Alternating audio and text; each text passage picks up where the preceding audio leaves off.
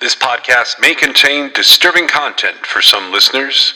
It's intended for mature audiences. Listener discretion is advised.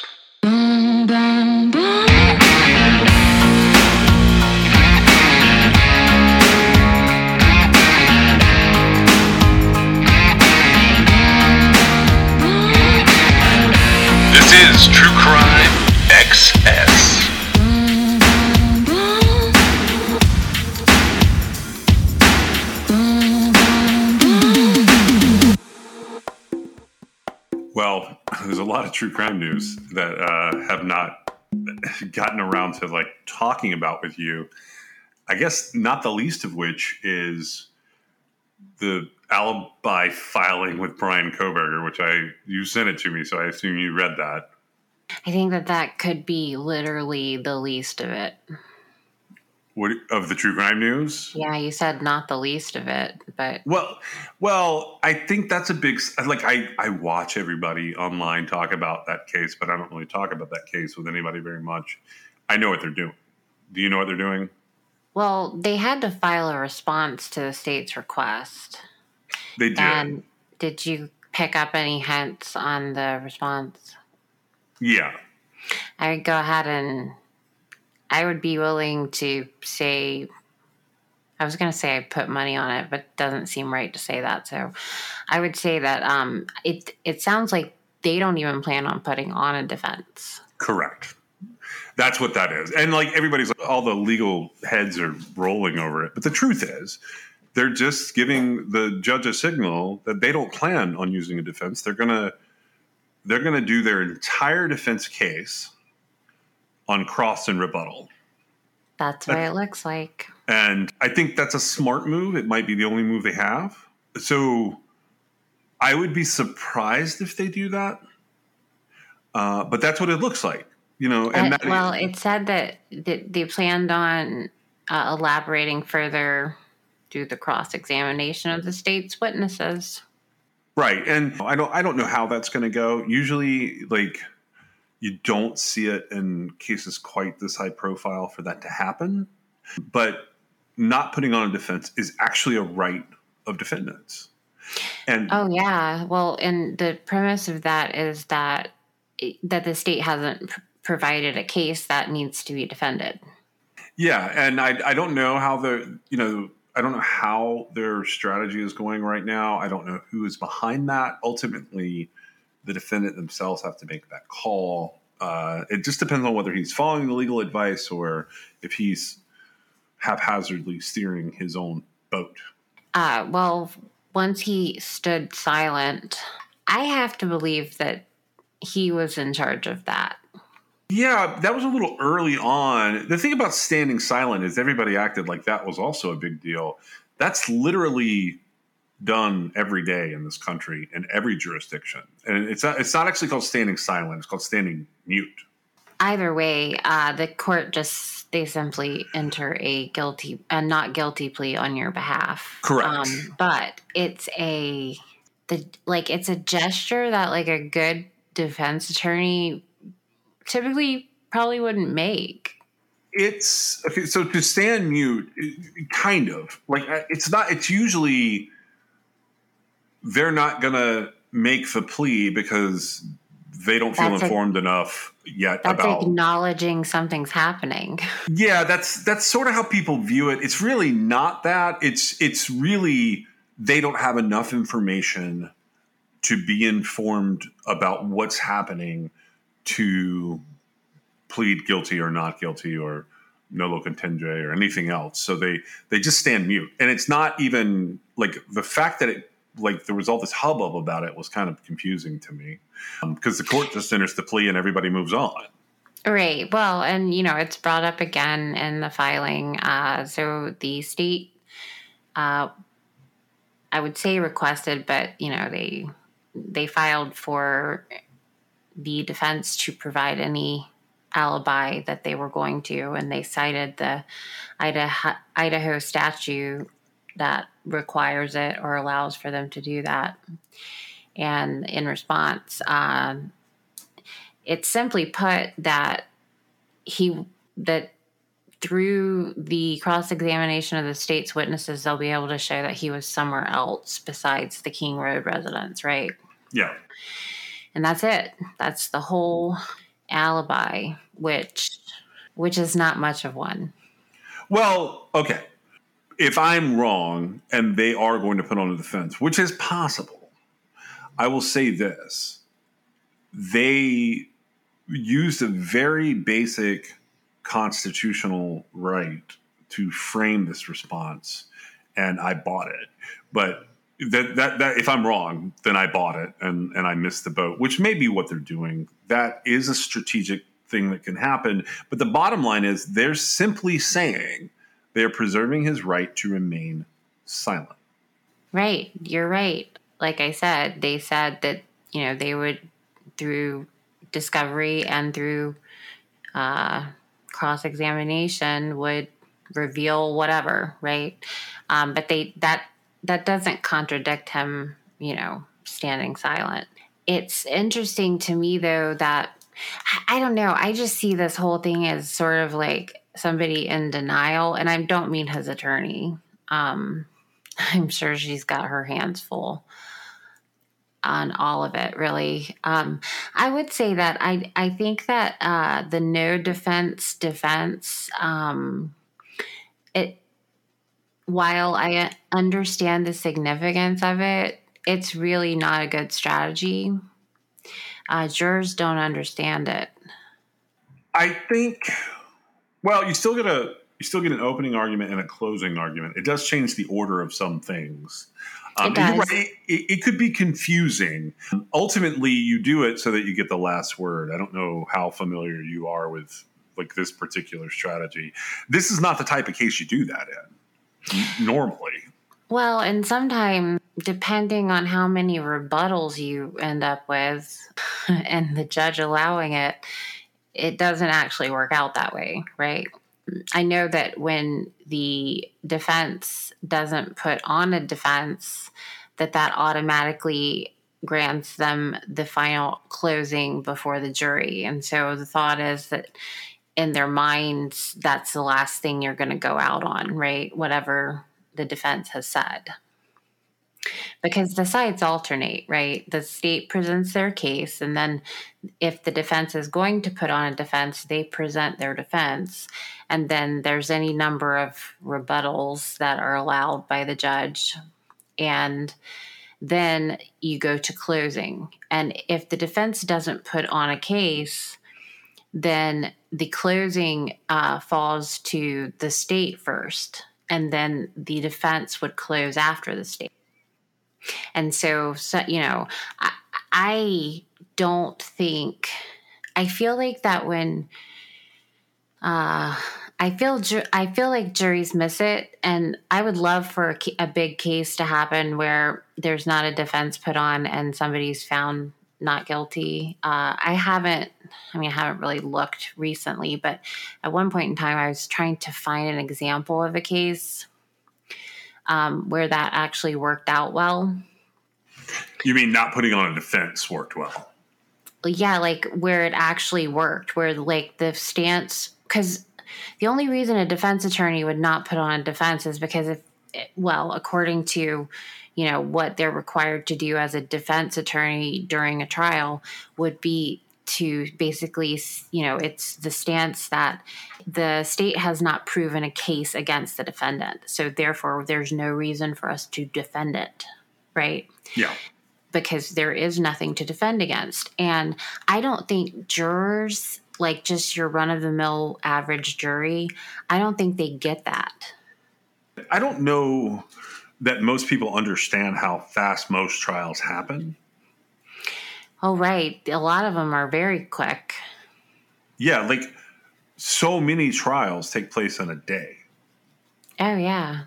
And this is not that kind of case overall, just because of the number of steps they have to go through and the number of witnesses they have to call.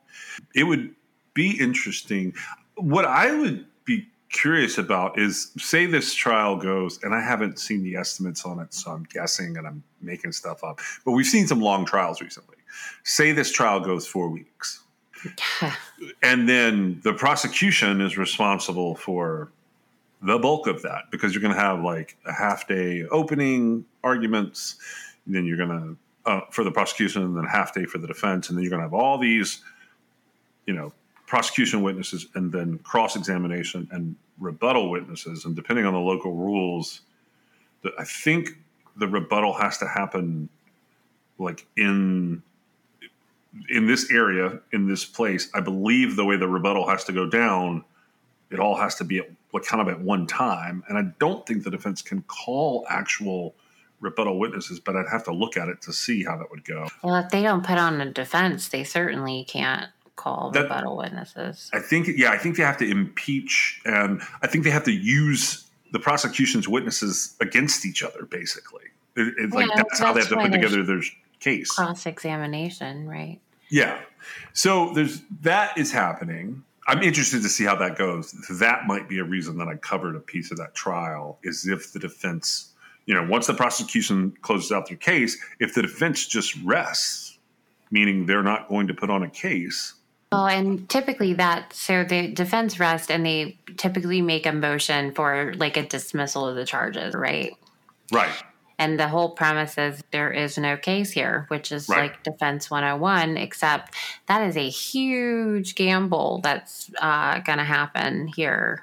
It, it, it's rarely successful. There's a reason it's rarely successful. It's not a, and I'm talking about big cases. I don't know about cases that take an hour, right? I don't know right. about trials that take an hour, but I'm saying like in the big cases where I've seen the strategy used to not put on a defense. And it's funny because, and the reason I say that it's not effective is because literally everybody that thinks that sees that happen, they think the defense attorney didn't do their job.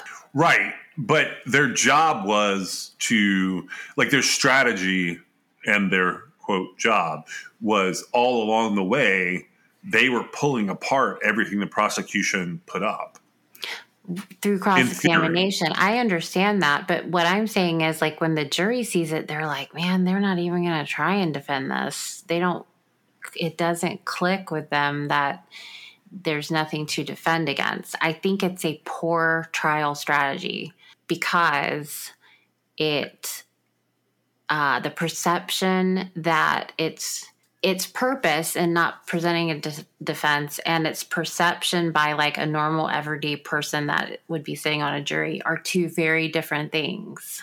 I literally could talk about this all day and I would probably bore you to tears, but I well, if it does end up being that, um, I so I'll say this: we may never come back to it. It doesn't really matter to me, but I will say that I can just about guarantee you, if they don't put on a defense, that he will be uh, found guilty, just like every other person that has gone through this. Then, you know, there's always a question in everybody's mind well, the defense attorney didn't put on a defense.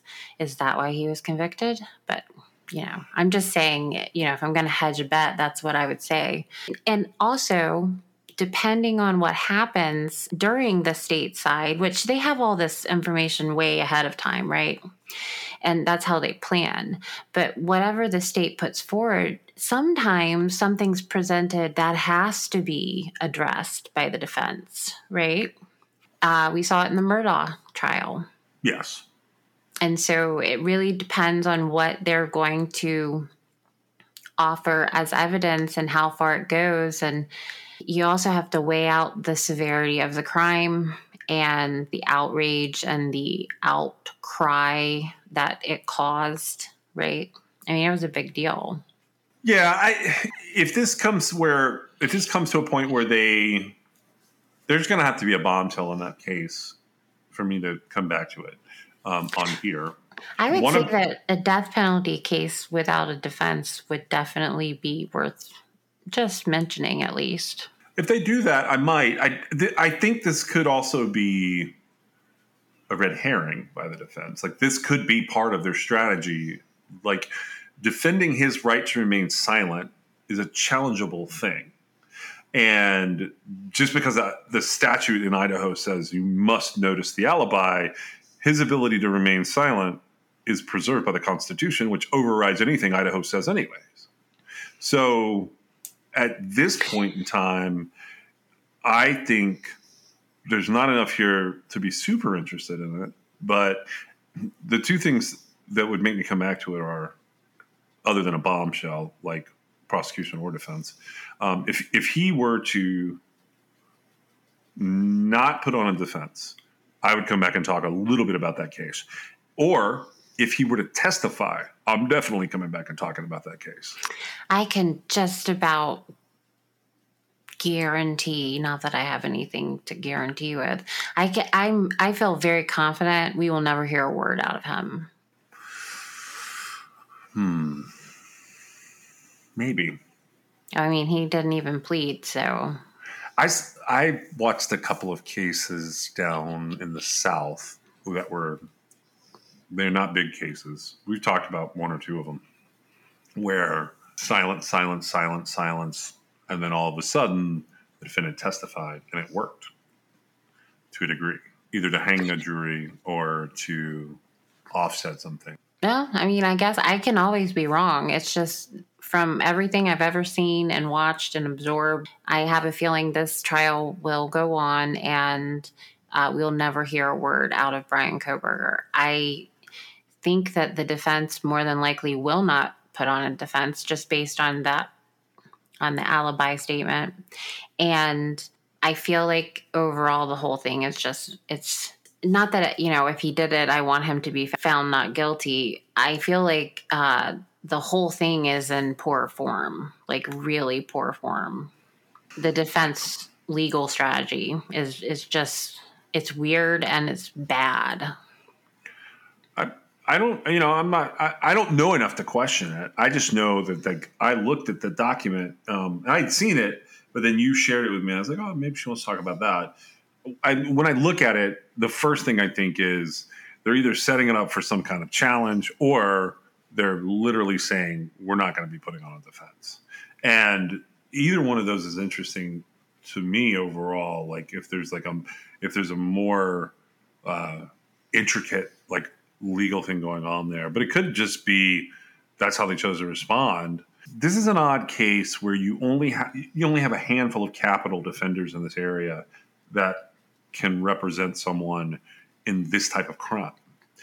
When you have that happen, I think having him as a client just from the perspective of like what we know about the crimes is complex and i think that when you go in there and you sit down and talk to someone like him you give them some options i think that's messy.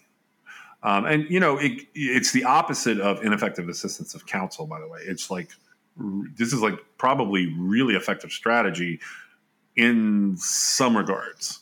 I, I will be interested to see how it goes. That will be one that, like, personally, I like kind of stare at the screen if they, you know, do those highlights and, and let you see the court footage and things like that. I can't remember if there's going to be any cameras allowed on this one, i don't know Um, if they've decided yet or not but that would be one, you know, like personally, I'm going to watch it. There's a lot of those going on right now. Like, there are multiple um, cases that at some point we will sort of touch on them in the true crime news section where there have been acquittals of people. So we will have some more trial stuff that comes up as the summer rolls along. But today, I wanted to like do one of those mixed episodes. I have a couple more true crime news things I wanted to talk to you about, but then I wanted to move to like one case that's not a case. It's this crazy thing that happened. Did you hear about the skull guy? Have you heard about this whole thing up in have. Pennsylvania? Okay. So the the original headline was something like FBI raids home. Do you remember that whole uh, Mhm. FBI raids Bullitt County home or something like that? yeah yeah and I wasn't 100% sure. The home that they raid, the FBI raids the home of a guy named James Knott, who had been purchasing remains online using the alias William Burke. And so he had 40 human skulls and spinal cords that were being used as decorations in his home in Mount Washington, Kentucky. Then it ends up sprawling out into this whole thing. And if if you guys want to read something fascinating, it doesn't to me it does not seem to be uh, violent crimes going on. It seems to be sort of uh, trafficking of human remains and organs. Does that seem right to you?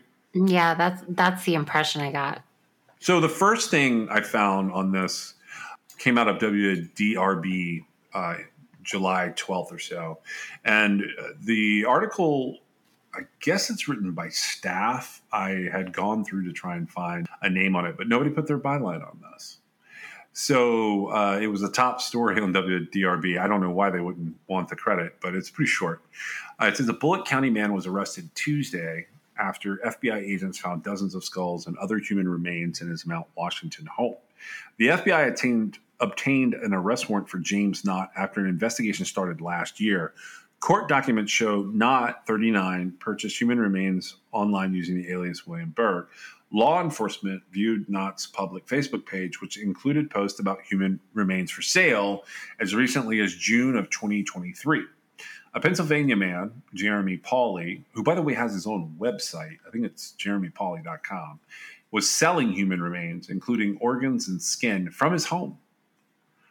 Pauley purchased the remains, which included hearts, brains, lungs, and two fetal specimens, through Facebook Messenger from Candace Chapman, who is a mortician in Arkansas.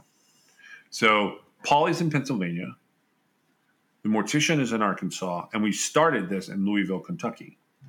Pauley sold and transported with a network of people that included James Knott. The FBI executed a search warrant Tuesday at his home in the 300 block of Love Avenue. Knott was the only person in the apartment, but when an FBI agent asked if anyone else was there, he responded, Only my dead friends. During the search, FBI agents found about 40 human skulls, spinal cords, femurs, and hip bones. The skulls were decorated and around furniture in the apartment. One of the skulls had a headscarf around it, while another was on Knott's bed. FBI agents also found an AK 47 with loaded magazines, dummy grenades, two plates of body armor, and a loaded 38 special revolver. Neighbors told WDRB News that Knott was considered a loner and kept to himself. Based on the amount of guns the FBI says Knott possessed, they considered themselves lucky nothing worse happened. Knott was previously sentenced to 30 months in prison and three years of supervised release for felony violations, including possession of an unregistered destructive device and possession of a firearm but an, by an unlawful user of marijuana. Knott made his first appearance Wednesday in U.S. District Court for the Western District of Kentucky. He remains in federal custody and is being housed in Oldham County. If convicted, Knott could face a maximum of 10 years in prison. What do you think of this guy? The remark about only his dead friends, he knew exactly why they were there. Honestly, when I look at the guy's mugshot, I'm surprised. The most surprising thing is that he's younger than I am. Yeah, yeah, he's uh, he's younger than I am too by by quite a few years, and I look a lot younger. It doesn't seem like he should be younger than me. It's weird. So that that kind of blew my mind for a second, but and then my other thought was, you know, these people live their whole lives, and then uh, I don't know how they don't mention like the mortician being in trouble. Um, she is. Do you want to know more about this case? Oh yeah, you can tell me. I I just didn't see it. So I went hunting on this one because I figured it was, to be quite honest, it's sort of a nothing burger in a way. A what?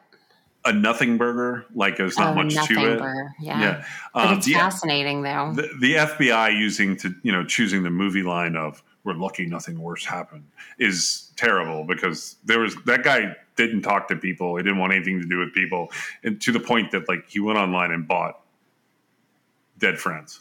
Um, right. I think that they met when they went in to get him though. Yeah, I understand that, but that guy had his stuff put away. He wasn't he wasn't interested in whatever they they were talking about there. He, he didn't want anything to do with the FBI, but he wasn't going to go crazy when they arrived. I don't think. Local Twenty One News covered this. A guy named uh, Tyler Jeske picked it up. The thing is, what I just read you is from July, and all the information I have read about this case comes from July. That's when they sort of made it make headlines, but the original origins of this case go back much further. This, the Tyler article, Tyler uh, Jeske's article, is from June 15th, 2023. and it's out of uh, Harrisburg, Pennsylvania, and it's got the the mugshot of Jeremy Pauley, the guy that I was talking about, and he reminds me of the serial killer in North Carolina named John Lawson, who changed his name to Pazuzu Algarad. Do you know what I'm talking about? Yes. Okay, he he's got that kind of like face tattoo stuff going, and he has like um, a number of he's like he's got gauges in his ears. Anyway, just sort of the overall look, and his so the right side of the guy's face is tattooed, but his eye is done, and he had metal spikes in his head. It's very interesting. his interesting. eye is what? His eye is tattooed black. Oh, yeah. Okay. I was shocked by that. Here's what this article says. A plea deal has been reached in the case surrounding stolen human remains that prosecutors said were bought and sold by Cumberland County man Jeremy Pauley. CBS 21 obtained the court documents, and the plea agreement was filed on June 14, 2023. According to the agreement, Pauley has been charged in multiple federal indictments, but pleading guilty to two counts. One is conspiracy to commit interstate transportation of stolen property. The second one is interstate transportation of stolen property. The agreement states that Pauley could face up to 15 years in prison, a $500,000 fine, and three years of supervised release. Pauley must also admit his uh, his guilt in open court. He has been con- connected to at least two federal indictments. His first arrest happened in August of 2022. This was after East Pennsboro Township Police received a complaint about human body parts being sold at a home in Enola. According to court records, Pauley was purchasing the parts by Facebook from a woman in Arkansas named Candace Scott, and police said they found a skull, three brains, four hands, and a number of other organs. The Federal Bureau of Investigation said those remains were taken from a mortuary that was connected to the University of Arkansas, and on here they have Candace Scott's mugshot as well as Jeremy Pauley's old mugshot. According to the U.S. Attorney from the Middle District of Pennsylvania, Pauley is one of six people charged in connection with trafficking stolen human remains. Authorities said those body parts were stolen from the anatomical gifts program at Harvard Medical School. That indictment stated that Pauley received human skin from people in Boston uh, that he allegedly was tanning and turning into leather. The former morgue manager was among those charged. So, all right. So then Jeremy Pauley comes and, you know, he's got a, a plea hearing. That was. Well, I'm a little bit confused because there's actually news that just came out at 9:49 a.m. about his preliminary hearing being rescheduled for the seventh time. I don't know that it's on the same charges though. It's being it's been pushed back again. So so Uh, so Candace pled But why would they be having a preliminary hearing after he's pled guilty? He has multiple federal Okay. indictments. I see. The, Okay, the idea is in federal court, he's going to show up and he's going to plead out to the deal at the preliminary hearing. What's happened here, in my opinion, is that I believe there is another indictment coming down for these people. That's one of the reasons I brought them up. I saw where they were um, looking at taking her to trial, Candace Chapman, Candace Scott, sorry, uh, Candace Chapman Scott is going to trial. This has all been going on for a year. And th- the, re- the reason I bring all of this up, is you would think something like this is hidden away, right? Like it's something Uh, Well, by what? What do you mean?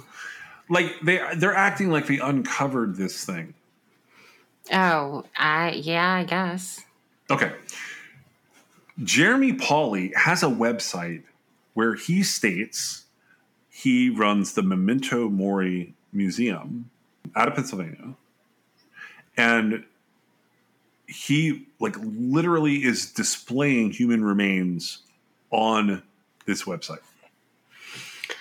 Huh. He talks unfortunately he talks about federal law, state law, and import regulations. He talks about plastin plastination, which is the chemical process of conser- conserving anatomical uh, specimens. So basically, you replace all the body fluids with a synthetic polymer to make human remains handleable. This is not like hidden. This is literally on his own website at jeremyleepauley.com. And he's talking about laws Yeah, yeah, yeah. he's not breaking them. I guess he didn't No, no, no, no, no, no. He no, no, no. He. He puts the federal law, the state law, and the import law, well, uh, import regulations, I guess, on a page. Mhm. Like he's got like Alabama through Mississippi, where you can just click on it and you can see what those states say about it. Mhm. I just thought it was fascinating because, you, like, you can't. This guy can't win. But one of the creepy things about it is I can't tell if these pictures are real, or like real human remains, or if he made them up. Did you click on the site? Well, I was trying to, but it took me somewhere else. I was just shocked that he's sort of just hiding in plain sight, and he's selling this stuff on Facebook. And people are buying it. Uh, oh my.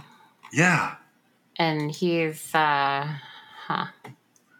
he literally has the Pauley Institute of Preservation as his like job title. He says on here Seem that to he, have anything under federal law. if I'm you sorry. click on him, are you're saying it doesn't go down any further? That seems right. No, no. Um, so he has state law and federal law, but when I clicked on federal law, there was nothing there. Yeah. One of the things he talked about doing was tanning human tattoos to preserve the artwork for family members. Well, that actually, oh my God. Yeah. So glad you shared this with me. I, Um, goodbye, I, search history. Goodbye. and you know, I wouldn't get into anybody's uh, business like that as far as like if you had a loved one pass away and, you know, they said it was okay and you wanted to do it for whatever reason. Um, but we're, we're talking about like the brokerage happening here, right? We are. We're definitely talking about that part. Yeah. And so to me that's like super different and i i have no idea how this came about uh, you said he was selling them on facebook and it seems like so it seems like there was a uh, morgue manager at harvard the harvard medical school was that right Yeah. Yeah. They were in charge of managing Harvard Medical School's anatomical gift program. right and so that would be like when people die and they leave their body parts to be studied or whatever i guess. Correct. and so they you know when they i guess had extras. Now correct me if i'm wrong but there was like a $4000 sum here. Like that's the only amount of money i've seen kind of thrown out. And i believe um, the uh, i don't know what her name was. Hold on.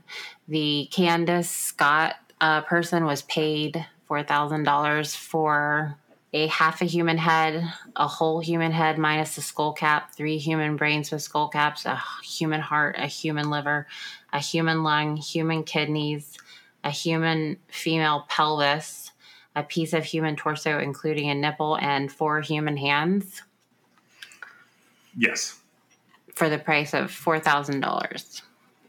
Yes, that's that's what's been bandied about here, like in terms of what is and isn't a crime. It, it's so weird. Um, Harvard responded to all this, by the way. Do you want to hear the response? Sure.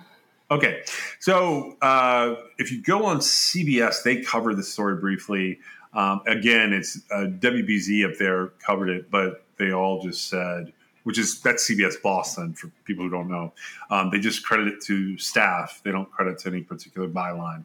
On June 14th, 2023, they covered Harvard issuing a response. Harvard Medical School in Cambridge is responding to federal prosecutors' allegations that its morgue manager, a gentleman named Cedric Lodge, was selling stolen body parts online.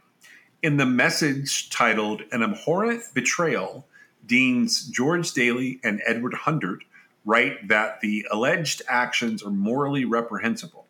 We are appalled to learn that something so disturbing could happen on our campus, a community dedicated to healing and serving others, the dean said.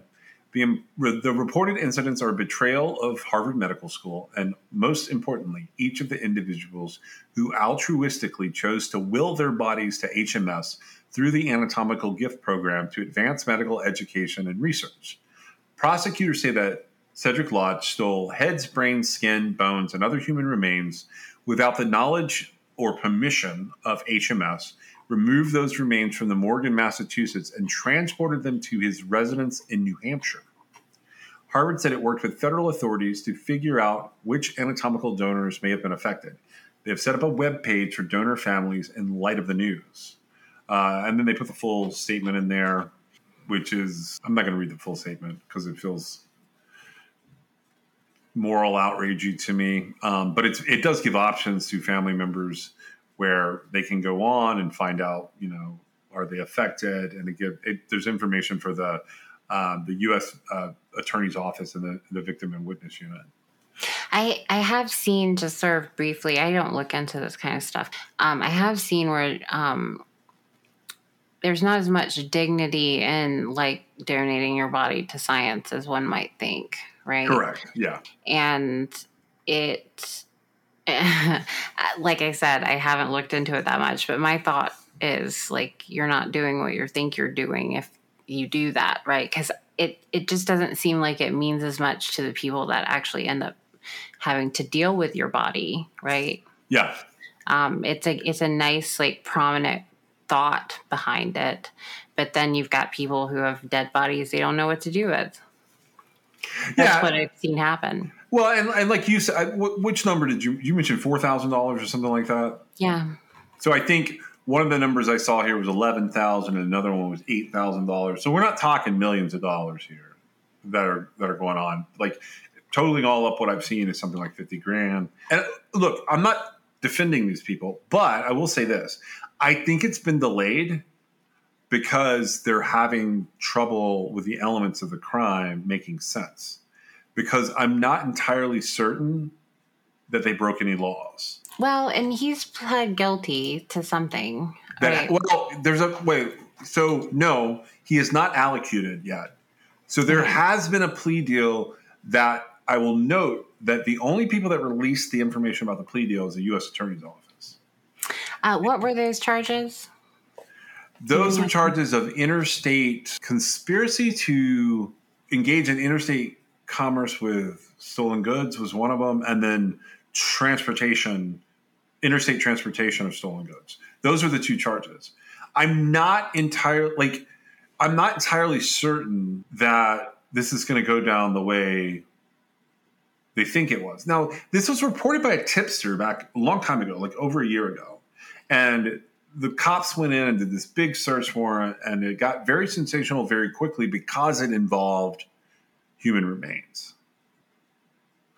But you said something interesting, and I want to know what you like. Do you think they've done some major crazy crime ring thing here with all these resources that they're chasing? Um, I don't know. I like I said, I don't really look into that very much, but for whatever reason, and this kind of illustrates that, not with Jeremy, but with um, the other guy, Cedric, or no, James Nott. James Nott. Yeah. Okay. So you know he he bought a lot of kind of random body parts and he had them as decorations right uh, in his house when he was arrested uh, and so there's a market for it uh, i don't know that there's like a huge market for it and I, I don't really know a whole lot about that well just generally speaking i think that this keeps getting delayed because so you're doing an open plea, but there's a recommendation by the prosecution. They probably want something ridiculous for this. Now, I'm not defending what any of these people did. I'm just not entirely certain that what they did constitutes some major crime or all of these resources towards it. If they've clearly only been able to go after them and get them to plea out to some interstate commerce issues. Right. Um, I definitely think uh, the the person that served as the broker, uh, they're probably going to have some issues. But like I, I don't know enough about those laws in particular. It seems like a very uh, niche market, right? Yeah. as far as uh, who's interested in that kind of thing, and you've got to kind of find just the right people. But if you believe everything you read on the internet, which I would not necessarily advise anyone to do. But if you believe stuff on the internet, like there there can be these big rings of human tissue and organ trafficking that happens, right? And it's worth big money on the black market or whatever. Um, I don't know how real any of that stuff is, right? Yeah, no, I just found the level of mainstream media coverage about this case fascinating from the perspective that it wasn't, it just didn't feel like, it didn't feel real. That like that this is what we're like focusing on to you know be making this sensational. Right and i think it's uh the level of depravity um uh, I, I have no judgment of these people at all. Like i don't have anything that makes me go these people are terrible or anything like that. I, um, like, I don't even think much about it. well i don't either but i would say that it's a it's it's a pretty neutral thing to say that it's not a great idea to have actual human re- remains uh, decorating your home. Yeah, but these okay. I don't. I so I'm not necessarily comparing that to like other things. I'm just no. saying like it's not really great taste to keep somebody's body in your house as a decoration, especially something. I, I 100% agree with you. I was just going to say, it's weird to me how mainstream media treats those things. it becomes a whole weird thing. But that's not the only. Those are not the only dumb things that humans are doing in our true crime news episode. I have two left, and I know like we're kind of like running late in time. I'm going to start with the shortest one. This is uh, made headlines a bunch of different places. I think the best way to go with it is NBC News has it, and I think you heard about this. So, so you ever go into a restaurant and you forget something or leave something behind when you leave? I haven't in a long time, but yeah, I mean, I'm familiar with it happening. Like, so for most people, that's a like a giant pain in the butt if you leave your backpack or your purse or your phone these days behind. Like, it changes your life for a few minutes while you're trying to figure out what was going on. Well, there's a guy in Franklin, Tennessee. His name is Camilo Hurtado Campos. He left his phone behind in a restaurant you can read this on NBC News. I think Dennis Romero had it. New York Post had an interesting article that's a dubious source at best. So this is uh, like one of those situations where the employees go through the phone. You know, they're probably looking for the owner, also kind of like swiping through, you know, being people. Uh, the Franklin Police Department end up arresting Camilo Hurtado Campos because the phone gets turned over from the restaurant, instead of going back to Mr. Campos, it goes to the police. And, yeah, so and, he probably should have kept a better eye on that phone if he wanted his secret to remain, huh? Yeah, yeah. So, uh, or locked it, or you know, some of the nine thousand things you can do. I think that that is um, one of the like. So the case is terrible, right? But the fact that like this unlocked phone got left behind, it shows you like how casual this dude is about like this terrible stuff he's doing. Yeah, like I I cannot even imagine like in my head, why do you keep this? Like why do you do this? Why do you keep this like sort of recording of it all? Um, what they found is a little bit about Camilo Campos in Franklin, Tennessee. Number one, he is a soccer coach by all the descriptions that I found of him. I don't know exactly what that means. If it's like, uh, like for like a league or like a local organization or a school or what. I, and I tried to do some digging into this, uh, and I'm sure at some point more of this is going to come out. But on the phone, what the restaurant workers found that made them want to go and uh, take the phone to the police was sexual assaults of 10 victims. Detectives going through the phones, the videos and photos on the phone, said they saw 10 victims and they were able to identify two of them with the help of local schools. But there were hundreds of videos and photos on the device. And it appeared that the victims were all between the ages of 9 and 17 the children in the videos were in an unconscious state, and they may not have even realized that they had been victims. What they're saying is depicted here is children being drugged and then fondled or assaulted, for lack of a better word. Now, the way this gets written up is it gets written up as child rape and the sexual exploitation of a minor. This is a very small area out here where they live. Although Franklin, I will say, has about 80, 90,000 people in it. They were saying that he would use his job as a popular local soccer coach to lure these boys to his home. He would frequent nearby playgrounds in uh, both neighborhoods where he had lived. He would approach kids and he would recruit them as, quote, players on his team. After gaining their trust, he would invite them to his house and he would drug them. And then, according to the allegations, he would sexually assault them and rape them. This is all because he left his phone behind. And he had evidence phone. of that stuff on there. Yeah, this is uh, bizarre to me. It's also kind of like divine intervention. It is, yeah, I would agree with that 100. percent Like I, um, I was like scrolling through. Uh, he he had a court appearance um, this week, and I have a feeling that they're going to be tacking on some more charges from.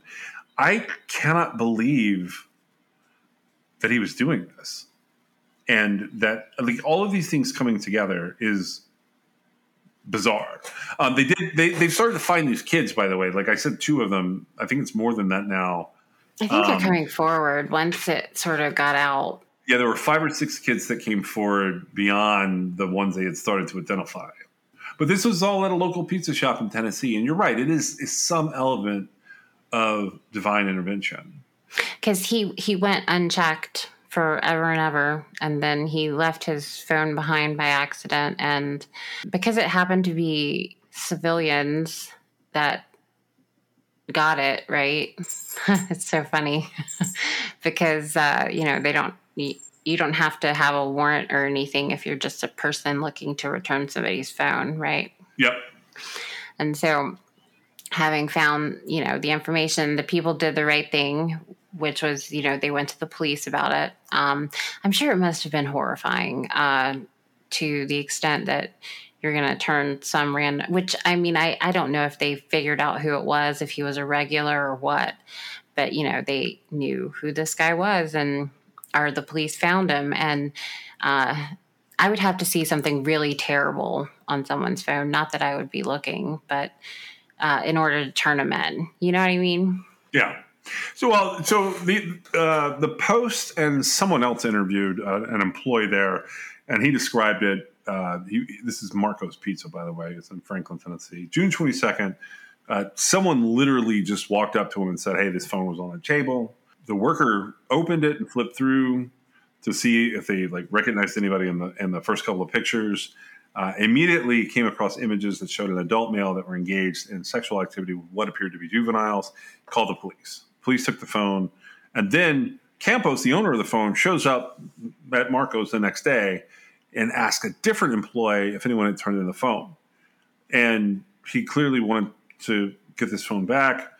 Campos gives the employee a phone number where he could be reached and left, and that clerk snapped a photo of his license plate. So, like, he's been identified at multiple steps there. And then, wow, that was so smart. Yeah. So this is June 23rd. He gets arrested the same day investigators they use the photo from the license plate to match Campos to the car, and then to verify that that's who's in the images. Uh, apparently, it was a su- surprise to him when he gets arrested.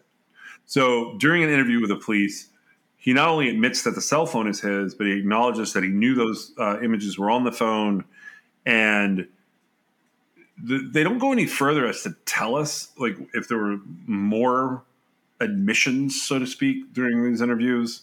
Um, and he doesn't. He did not have an attorney listed at that time, but uh, you know he was held, and now he's starting to appear in court. Uh, they did find one of the boys is, is now 12, so some of the images were older. Um, and they are still asking that anyone in Tennessee particularly in the Nashville area and the Franklin area. Uh, if you know anything about Campos or things that he was doing to come forward and talk to the investigators there locally. And I mean, this this is fascinating to me for a number of reasons, not in a good way. Um, I'm glad that he's been caught.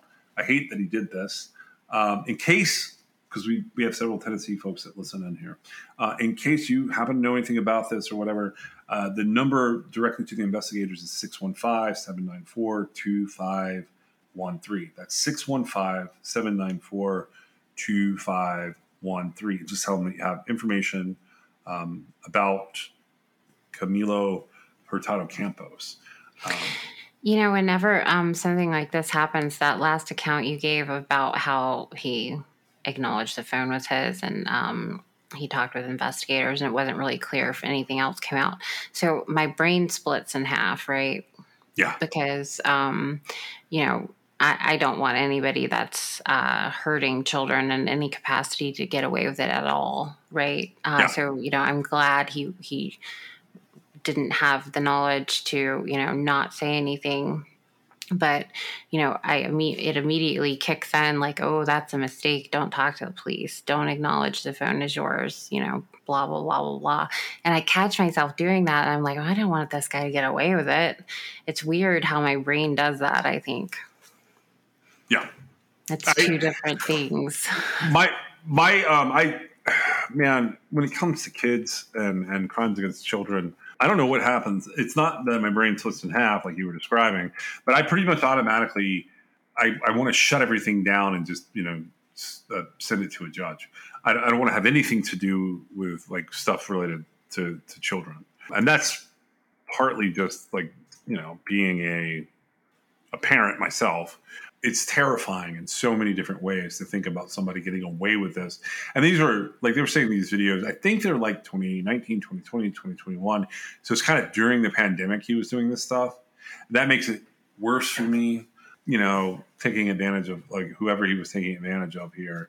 And just overall, the fact that he was able to get away with more than a more than one instance is terrible because that means you know you've got kids that are terrified who aren't talking to the adults in their lives, um, and this guy really does become a predator at that point.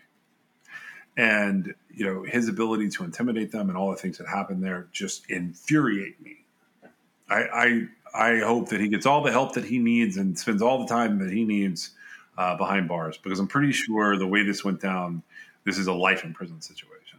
Well, it should be, and uh, while it'd be great if he got help, uh, sometimes you have to wonder if that's possible, really, uh, or if it's probable. I guess um, sometimes people are just you know really far gone, and I, I have a feeling he's going to probably plead out, and based on just sort of the way he's acted so far in the case. Yeah, that probably is where this is headed. I. Ugh I hope he doesn't put these poor kids through a trial. And I don't have any of his attorney information, so I can't even comment in that direction. I have one more crazy thing. This is uh, one of those cases that like sort of sprawls out of. I think the Daily Beast had it, and maybe there were several news articles about this guy. I'm bringing him up today, like for a number of reasons. You, you want you want to talk about one more? Sure. Okay. This is um, Daily Beast had this on July 12th from a guy named Justin uh, Rohrlich. Uh, it's a good article. It's in their crime and justice section. And the, the headline of the article is Ex spy accused of putting CIA hopeful through sordid secret sex training. And he filed this under the column The Point of No Return. And it just says former clandestine officer Sean Wiggins allegedly assaulted the woman repeatedly and what he assisted was a covert program to train her to use her body as a weapon. A former CIA officer allegedly duped an aspiring covert operative into believing she was part of a quasi official recruitment program for budding spies, then coerced her into repeatedly having sex with him so she could learn how to use her body, quote, as a weapon. The woman claimed she was told it, it would replicate the purported off limits work every CIA officer was inevitably called on to do, and that the techniques she picked up would become a part of her technical skill set. But the fabricated and extended training exercise did nothing to help the young cybersecurity specialist realize her dream of joining the agency and instead groomed her for ongoing sexual abuse, ultimately landing her in a psychiatric facility. This is all from a lawsuit that was obtained by the Daily Beast. And there's a 58 page complaint laying out a lot of crazy shenanigans this guy was up to.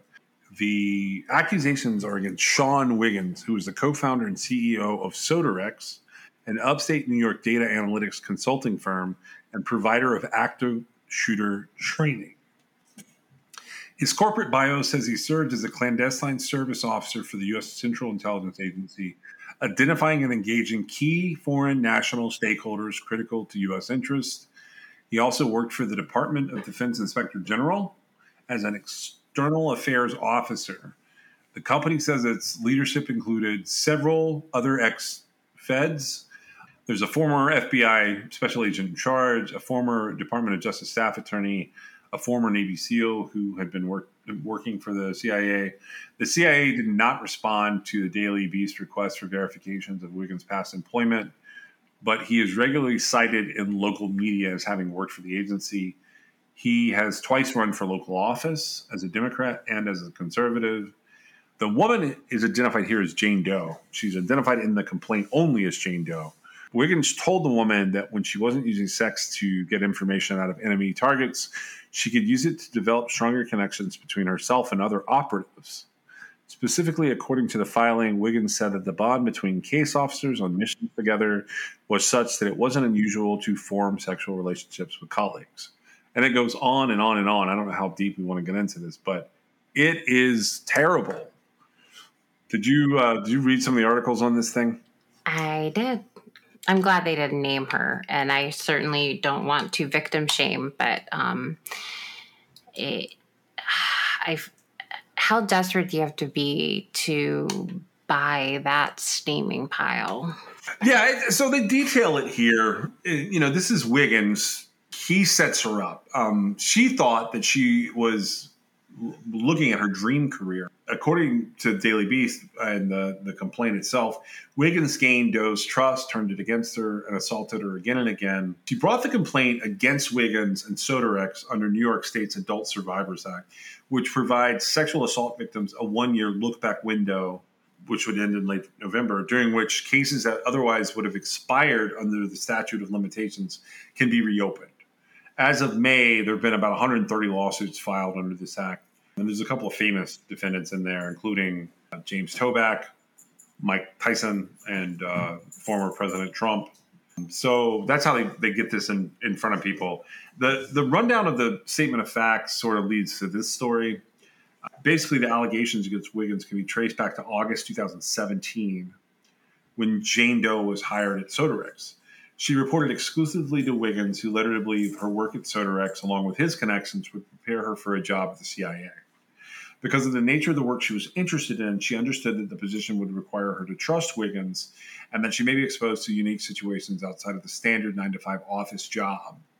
She graduated from college in 2009, and as she entered her mid 20s, she decided she wanted to join the CIA.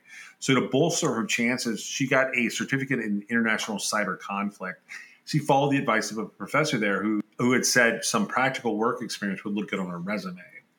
That spring, she spotted a blurb in the local paper about an upcoming ribbon cutting ceremony at Sodarex, which was going to be a new cybersecurity firm in Saratoga Springs. She was intrigued by Wiggins' CIA background. She read about it on the website there. So she attended the ceremony and introduced herself. Before she even had a chance to reach back out to him, Wiggins had found her on LinkedIn and messaged her to arrange a meeting. The two met three times at a local restaurant, but no job offer seemed to be forthcoming, according to the complaint. After two months, Doe assumed she hadn't passed Wiggins' informal interview process, but as late summer rolled around, Doe ran into Wiggins by chance at a Saratoga Springs coffee shop. She reiterated how interested she was in CIA career, and this time, Wiggins expressed interest in hiring her. He assured Doe that working for him would be a gateway into her working for the CIA, and he began to control Doe and separate her from others, all under the guise of training. To begin with, he insisted Doe only, acu- uh, only communicate with him via uh, privately via WhatsApp. And then taking quotes out of the complaint, Doe understood that she needed to learn about communications which could not which could not be traced as part of her training, so she was not concerned about the unusual communication style. Meanwhile, Wiggins had permitted her to take occasional babysitting jobs to earn money, but then prohibited her from any work that might impinge on these training exercises. Wiggins told Jane Doe he planned to shape her into the ideal recruit and demanded that she be on call 24 hours a day. On one occasion, he said, You, my dear, are an agent in waiting. Toward the end of September, Doe says Wiggins told her about the off limits training he planned to conduct. She responded enthusiastically, trusting Wiggins that it would simulate actual CIA techniques. The tone of the messages soon started to shift, with Wiggins then beginning to compliment Doe's hair and asking if she'd ever been a model, according to the complaint. Still, there was enough talk about tradecraft to keep Doe interested. In October 2017, Wiggins told Doe that working with her put him back in agency mode and offered her a tour of CIA headquarters in Langley, Virginia, the complaint states, noting that Wiggins told Doe he had previously worked with a guy who managed the technology that brought down disgraced FBI agent Robert Hanssen, who was caught spying for the Russians. You've crossed the point of no return, Wiggins allegedly messaged Doe, which the complaint says Doe took to mean she was really being trained to join the CIA. Later that month, according to the complaint, Wiggins informed Doe she was ready to go to the next level. This meant becoming his covert traveling companion. He dangled trips to London, Paris, and Switzerland, and then wrote to her on WhatsApp, I am your handler now. The word handler being a reference to a case officer who is in charge of managing a human asset. He also taught Doe how to leave unobtrusive chalk markings in public places to leave signals for other spies. One denoted a meeting, while another denoted an emergency meeting. Doe claims that Wiggins told her. Third mark signified immediate extraction. Is it a request for extraction or to tell someone else they're going to be extracted? Doe messaged Wiggins. Yes, Wiggins replied. Phase two of training began in December 2017. Doe says that Wiggins told her she was now ready for this part of her training. And he said that I saw an intense side of you. I like that. Wiggins said he'd be stepping up the training to even higher levels, but she still needed some education, and he planned to conduct some testing to see how she reacted.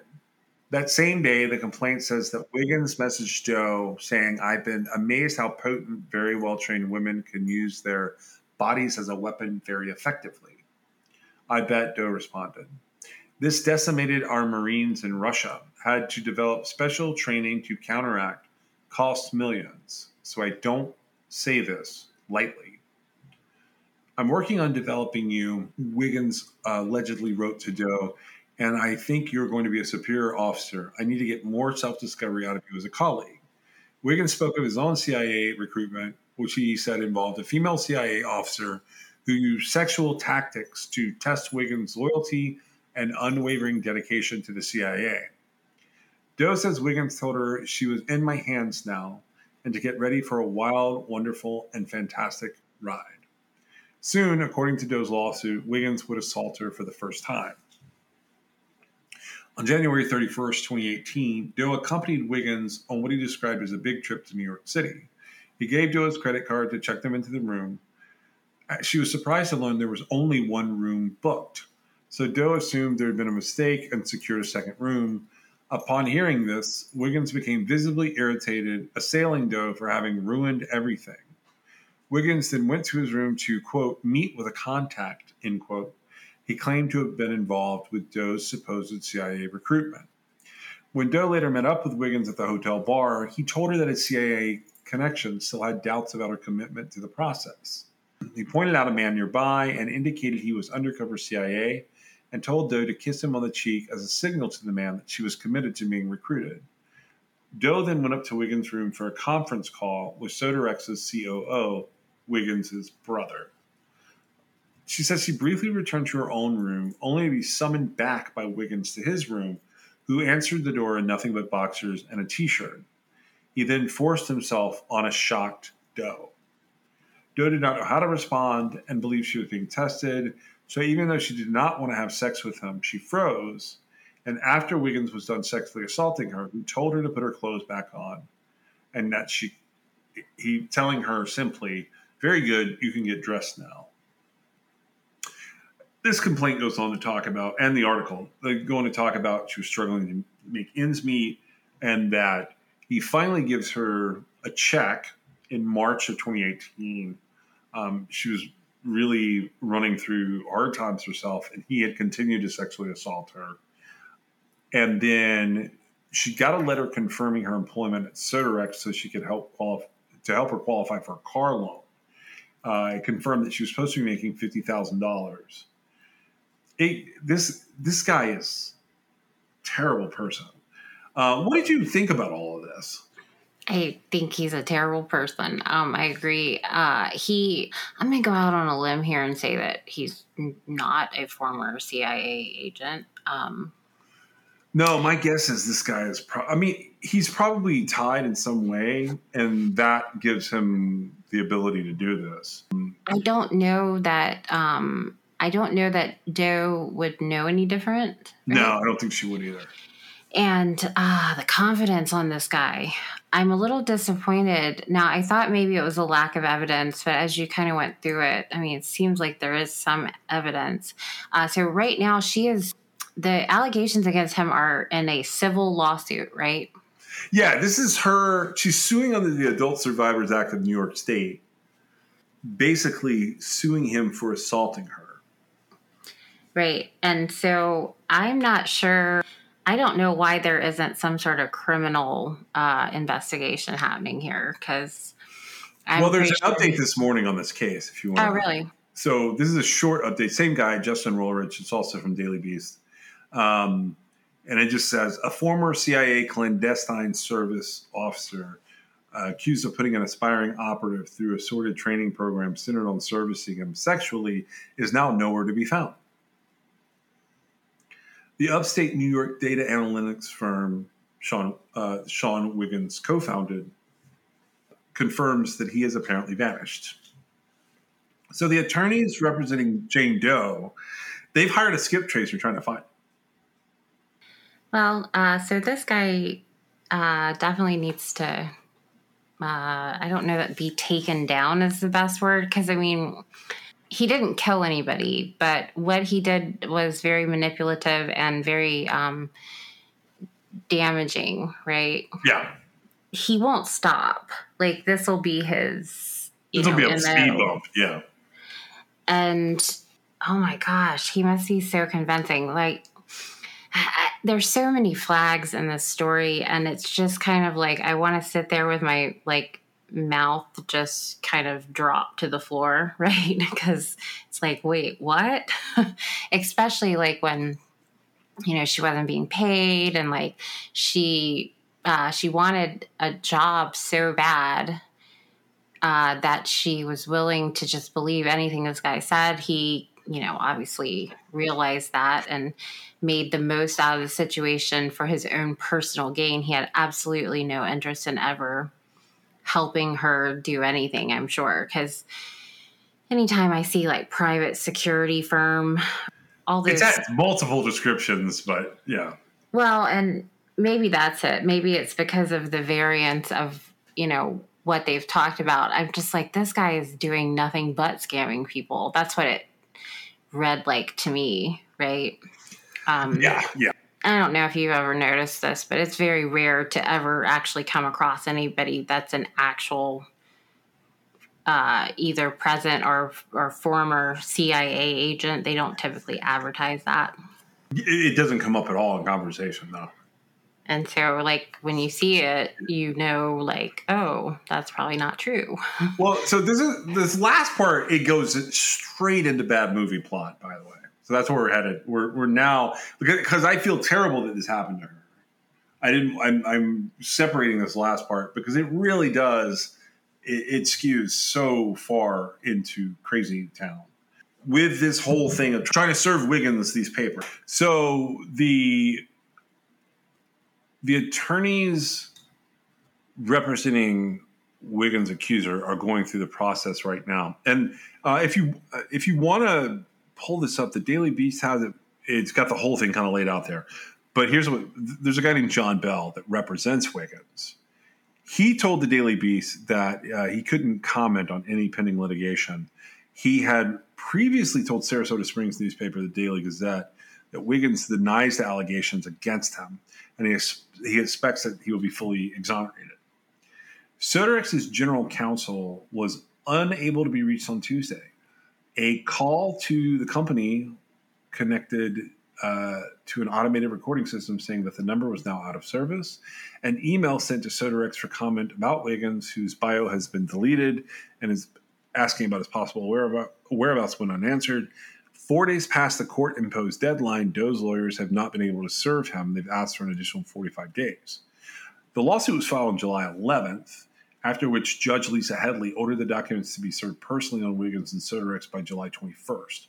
Attorneys Megan Goddard and uh, Siobhan Klassen, they engaged the process server to take care of the task, uh, according to a motion submitted in court by Klassen. On the morning of July 19th, the process server performed a skip trace on Wiggins to pull up his last known address. Although he worked in New York, he and was thought to have uh, resided there. The results came back showing an address in Englewood, Colorado. When the process server showed up the next day, Wiggins was not there. The resident of the home stated that he moved into the address approximately one month ago and does not know anyone related to the situation. Uh, that's in an email from the process server to Doe's lawyers that's in this. That afternoon, Doe's lawyers emailed Bell to ask if he would be willing to accept the service, but they received an out of office auto reply informing them that Bell would be away until the end of July without access to email or phones, according to the motion. The next day, the process server went to Soderex's listed address on the fourth floor of an office building in Schenectady, New York, according to an email string included in all these court filings by Doe's lawyers. There, they found that a different business occupied the space and no one on the premises had ever heard of Wiggins. The company, the suite number, the floor, as described, does not exist. We cannot serve something that does not exist, said the process server. She tried a second address for Soderex in which she described as a huge six story building that is Saratoga Springs, as per the lobby attendant, the subject was not located there.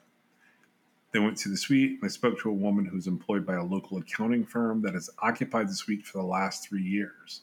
So at a crossroads, Goddard Klassen had no choice but to serve Soderex via the Secretary of State's office. On July 21st, the two attorneys had the process server contact the U.S. Postal Service to formally request the most recent address for defendant Wiggins, Upon her request, she was informed that this process takes significant time. Doe's lawyers are now asking the court for an additional 45 days to serve Wiggins, hoping they'll be able to locate the absent defendant so the lawsuit can proceed. Wiggins' formal response to Doe's suit is due by August the 18th. All of this is bad movie plot. Yeah, it really is. If he was actually, if he's actually a clandestine services officer and has the experience that he, and they will never find him. Well, but come on, if he was actually a clandestine CIA former operative, he wouldn't have done this.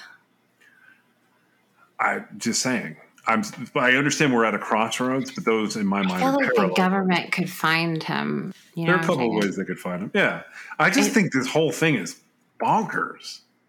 It is bonkers. And, um, you know, uh, so I was curious. I was confused because I you don't really ask an attorney uh, of record to accept service, right? Well, I couldn't figure out what they meant by that. That's why that's another reason I said bad movie plot because if they haven't served him, how is he representing him? He was representing him on something, right? Yeah. Um, and so to me, an attorney of record, uh, and it sounded like it had something to do with this matter, right? I, I don't know what, but uh, I would have just served them because he's made a statement. I, I don't know. I'm sure they explored that avenue. I was just really surprised because typically, uh, once you have representation that has made an appearance and hasn't, you know, gotten uh, removed through a proper judicial channel, like they still have to accept the service of stuff, right? Yeah. So I don't know. Um, it seemed like uh, they got an out of the. I mean, I I haven't. If if the guy if there is something criminal, um, and he was representing him on that, a lot of times you know criminal defense attorneys don't really do civil litigation and vice versa or whatever. But uh, I don't know. That this seems like really s- strange. Uh, it's going to end up being that like this guy doesn't even exist. He's a completely different person. I think it. I think it will be something like that. Actually, I, I do too. I was um I noticed that uh I and I thought about this like a little too late.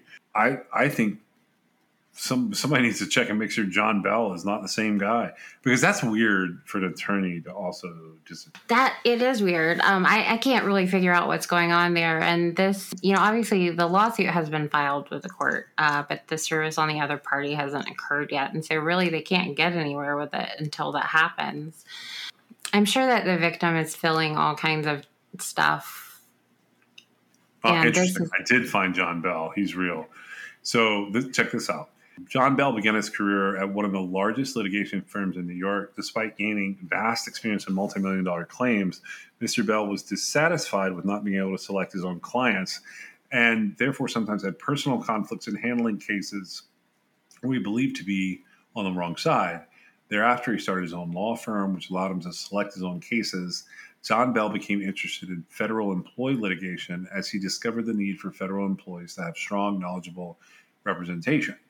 John Bell loves David and Goliath type scenarios and always roots for the underdog.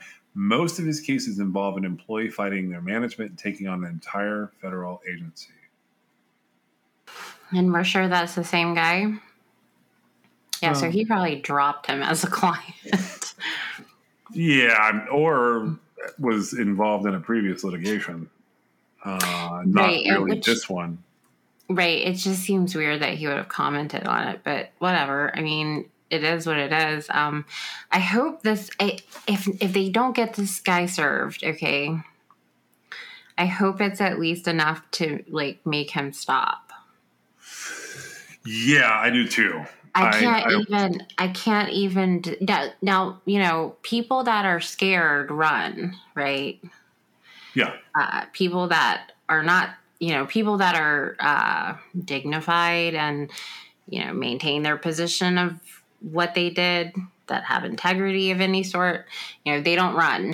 It it bothers me because uh, he's got to be just very convincing, right? He clearly preys on uh, naivety, right?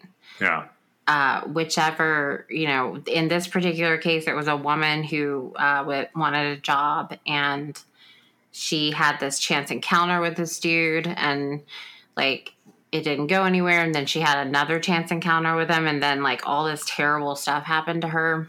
And he was giving her all kinds of garbage information. And she was lapping it up with a spoon because she really wanted, you know, this career goal to happen for her. And so he's going to take that and adjust it to any situation he's in. But the victims are always going to be the same kind of people. And they're they're essentially prey, right? yeah, yep. And uh, I hate people like that. Um, you know, he's, he's Allegedly. Authority, this isn't a lawsuit. We're basically reading from a lawsuit in the article surrounding the yeah, lawsuit. Yeah, sure. Yeah. Okay, so if he did, you know, if all the allegations were to be true, regardless if it's him or anybody else, you know, he he's preying on on the I don't want to say weaker, but he's preying on you know the on manipulating a situation, and I hate it when people do things like that. Yeah, I especially when people suffer, right? When you've Yeah. got this, you know, according to the lawsuit, this woman with really good intentions trying to get herself ahead, and you know, this guy's just lapping it up, and you know, he's taking advantage of it, and he'll do it again, and like.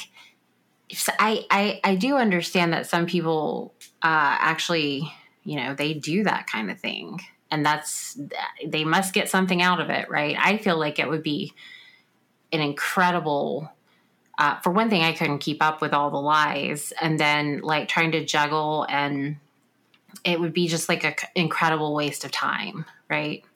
But some people, that's their actual prerogative, which I guess would have to be because he was living this for months, right? Oh yeah, I I mm, I don't like folks like this, and I don't I don't understand folks like. Did you see the picture of him? Yeah. Did you think that he looked like anybody? What do you mean? Like someone famous? Uh huh. Mm, Judge Mathis, maybe. A little bit. Oh. he.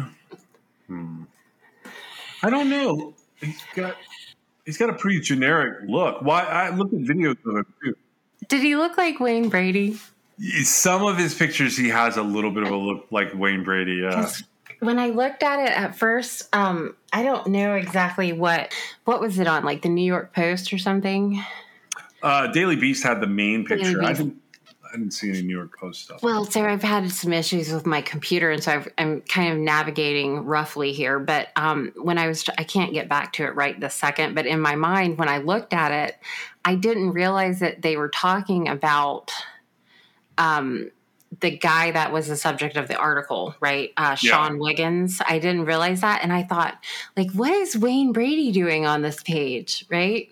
and then, so I look because I, you know, I, I always, I really like Wayne Brady and whose line is it, anyways? Yeah. And when I looked, I was like, oh, wait, that's not him. That's this dude, right? I was very surprised. Um, but yeah, to me, he looked a little like him, but I can't really get back to it to to double check. But my first impression was, what is Wayne Brady doing on this screen? Yeah, you know, he's all over the place. Like I can't make sense of like what he's doing, but I would agree with the, the Wayne Brady look. I mean, he, has got kind of that look going. I went back and looked through videos of him talking where he was running for different um, uh, stuff up in that area, like running for office and stuff. He was definitely he's an odd one. Um, overall, I found it shocking that I had LinkedIn people in common with him, and I was like, "What?" Uh, it was so strange to me that that, that was a thing. Um, you know, it's been a really long time since he, like, when I scrolled through his resume, he basically has this period where he claimed to be a U.S. government representative from 1988 to 1997.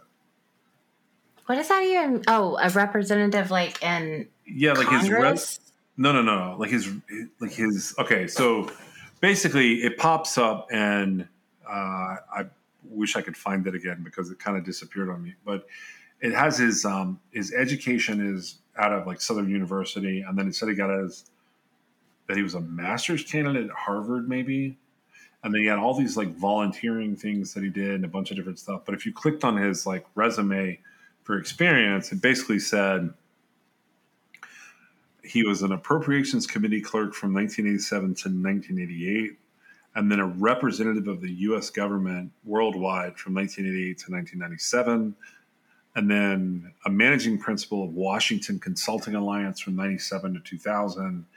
2000 to 2003, he was a senior consultant with Issue Dynamics out of DC. Um, and then it said that he was deputy director of public affairs for the Office of the Inspector General for a year, 2003 to 2004. And then he pops back up as the vice president of marketing for Cosmetic Dentistry Group out of Dayton, Ohio for the next two years. And then he moves over to Shell Corporation for like, I don't know, eight years or something.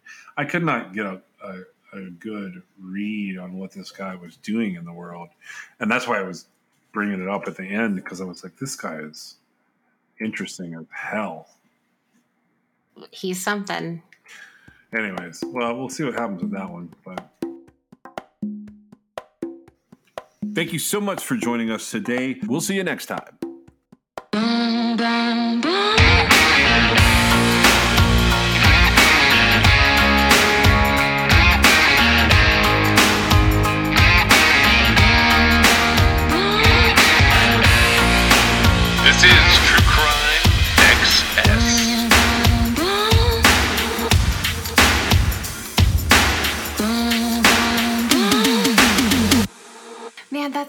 Why. Now, in some of the pictures, he doesn't really look like Wayne Brady, but one of them, it was it was a social media post that somebody had like screenshotted, I guess. Yeah. Um, and I, I think he had like a blue shirt on, and I Yeah, I that's did- his old LinkedIn profile. It's not there anymore, but I, I saw that too. Well, I looked and I was like, "What is Wayne Brady doing here?" Because I was like, "What is happening?" And then I realized it was that guy because uh, the initial picture was like it's like a almost like a comic. Uh, I didn't yeah, know, it had some kind of graphic run over it. and so I um, didn't see his face initially. somewhere in here, I thought he looked a little like Courtney B. Vance uh, when he was talking about like running for office or whatever. I don't. I I do not get a good read on him. Like I don't get a positive read on him. Uh, and usually, I don't know. I, I'm not going to get into the whole like is he or is he not. I you know I think people have found out that they can't verify your employment with the CIA except if you've done certain like publicly accountable positions with them. And I think people take advantage of that from time to time. And this could be that type of situation because that would have been sort of post Cold War nonsense going on with him. Yeah. Um. So you kind of have to, you know. Grain of salt it. I was going to say, unless you're in this very particular position where, um, like the like the plaintiff in the case you're talking about against him, right? Uh, where she was just really trying to get somewhere, and he maneuvered his way in there. It really doesn't come up very often. Uh, you know, it, it wouldn't even matter if somebody lied to you and said that they were, you know, a CIA agent, right? Right. Um, it, unless you were like, yeah, you can't even like keep your shoes tied. to want me to believe you're a CIA agent? All right, buddy. And you know, I don't argue with people like that. I'm just like, okay, sure, whatever. But like, so it would be like this really strange like set of circumstances where it would even matter but i think you're right i you know it is i mean who's going to verify that right yeah. like well give me the name of your supervisor well i can't you know it's uh it's a what do they call it it's classified Right, exactly. You can't. Uh, I mean, there is a way to verify certain positions through an HR number, but it doesn't tell you what they did or who they were. It would just tell you that they were an employee of the U.S. government. And like, I don't see that being something. I don't know. Like this guy just he strikes me wrong, and I wanted. Uh, like this is not my story, but I wanted to keep publicizing this story because people like this that pop up, just like you said earlier, they don't stop. So the more you can tell their story and share Well, it, and i was going to say they need to be stopped um because uh you know these are some of the worst we don't really cover these types of crimes especially not naming the victim or anything but these i mean this kind of stuff destroys people's lives and it's like for absolutely nothing right yeah.